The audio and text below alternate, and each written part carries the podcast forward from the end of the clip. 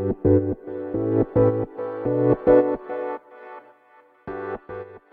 い、皆様こんばんは、ラチェです。このチャンネルでは、見習いこんまり流片付けコンサルタントである私が、もっと片付けがしたくなる、そんな理由だったり、効果やメリットについて話しているチャンネルでございます。あの、もし気になる方いたらですね、ぜひフォローしていただけるととっても嬉しいです。ということで皆様本日もお疲れ様でした。えっ、ー、と、今日の夜のテーマはですね、どうしても手放せないものの手放し方というテーマで話していこうと思います。で、えっと、手放す方法っていうのはたくさんあるんですが、今日はですね、特に、買った時はめちゃめちゃ感動して買ったんだけれど、今はそうでもないなんていうものがあると思うので、そういうものに出会った時の対処の方法を少し紹介していきたいななんて思います。で、これ、皆さん経験あると思うんですけれど、例えば、わかりやすく言うのであれば、皆さん持っていらっしゃるスマートフォンなんですが、もうこれ、アップルのスティーブ・ジョブズが多分10年くらい前ですかね、に発表して、これはすごいと。革命が起きるみたいに言われていたんですよ。で、その当時、そのスマホ、スマホ、スマートフォンが出た時は、もう本当にこんなものがあるのかと。私もそうですけれど、すごく感動しました。でこんなちっちゃいものの中にパソコンが入ってるみたいな、そういうイメージでしたね。すごく感動したんですが、人って慣れてしまう生き物なんですよ。慣れてしまうし、飽きてしまう生き物なんですね。なので今この時代にスマホがすごいなんていうのはもう当たり前のことですよね。で、当然のように、もうスマホが出てから10年以上かな経ってるので、もう生まれた時からスマホがある世代っていうのもいると思うんですよ。なので、もうスマートフォンが当たり前になってしまってるんですね。で、ここで、えっ、ー、と、片付けに関してなんですが、やはり、物を買うときだったり、初めて出会ったものに対しては、すごく感動すると思うんですよ。こんな可愛いもの見たことがない。こんなかっこいいものが存在していたなんて知らなかった。みたいなことが時々起こると思うんですね。で、その場では、うん、買って、すごくときめいていると思うんですが、やはりその感情っていうのは、初めての出会いっていうのは、その時1回だけなんですよ。次に出会う時はもう2回目になってしまってるんですね。なので、初めて出会った時の感動っていうのは二度と味わえないですね。もうこれ本当に悲しいんですけれど、毎回初めて出会った時のように、こう、感動するのかって言ったら、人って慣れてくるので、残念ながらそういうわけにはいかない。なので、うん、もしご自身が持っているもので、買った時はすごくときめいていた、なんていうものがあると思うんですよ。ただ、今は慣れてしまったとか、ご自身がもう成長している。要するに、スマートフォンが出て、次は VR みたいに言われているじゃないですか。ってなった時に、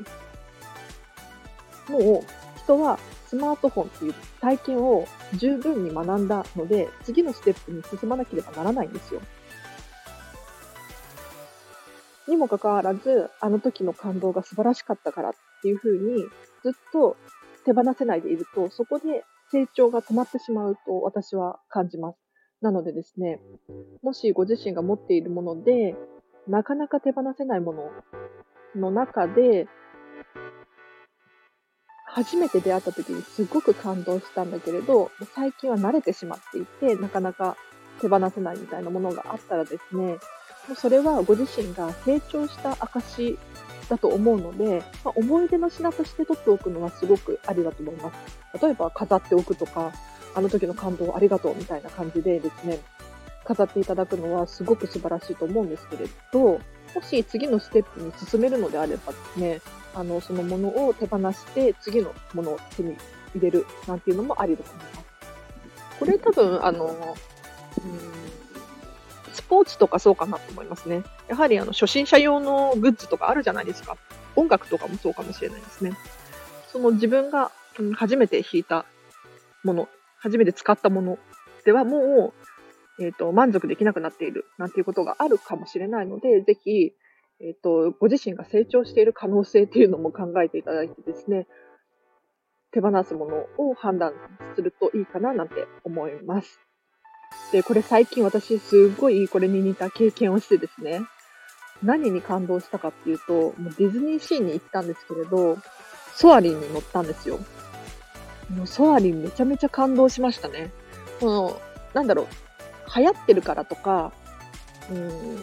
新しいアトラクションだからっていう理由で、ちょっと期待値低めで乗ったんです。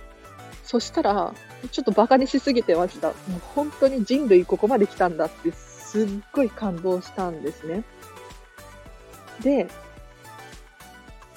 感動したのと同時に、すごく悲しい気持ちになってしまったんですよ。でどういうことかっていうと、この感動、初めてこのソアリンに乗った感動を二度と味わえないなって悲しすぎるっていうふうに思いましたね。要するに、今ディズニーシーにあのソアリンっていう乗り物があるんですが、これがもう当たり前になって、例えば日本中にああいう乗り物が、例えば映画館とかにできてきたら、それがもう当たり前になってしまいますよね。要するにスマホが出た時はスマホを感動したんですけれど、もう生まれた時からスマホがある世代がいるわけですよ。要するに生まれた時からソアリンっていうアトラクションがある世代が生まれてくるんですよ。そうするともうソアリンという乗り物に感動できなくなってしまう人たちが増えてくるっていうのはもう本当に残念なことだななんて思いました。はい。もう本当にソアリン乗ってほしい皆さんに感動します。ということで、本日はここまでです。えっ、と、今日の合わせて聞きたいなんですけれど、これに似た放送になってしまうんですが、過去にですね、定期的に持ち物を見直そうというテーマで話した回があるので、こちらリンク貼っとくので、よかったらチェックしてください。でどういう放送かというと、まあ、人は成長するから、まあ、その都度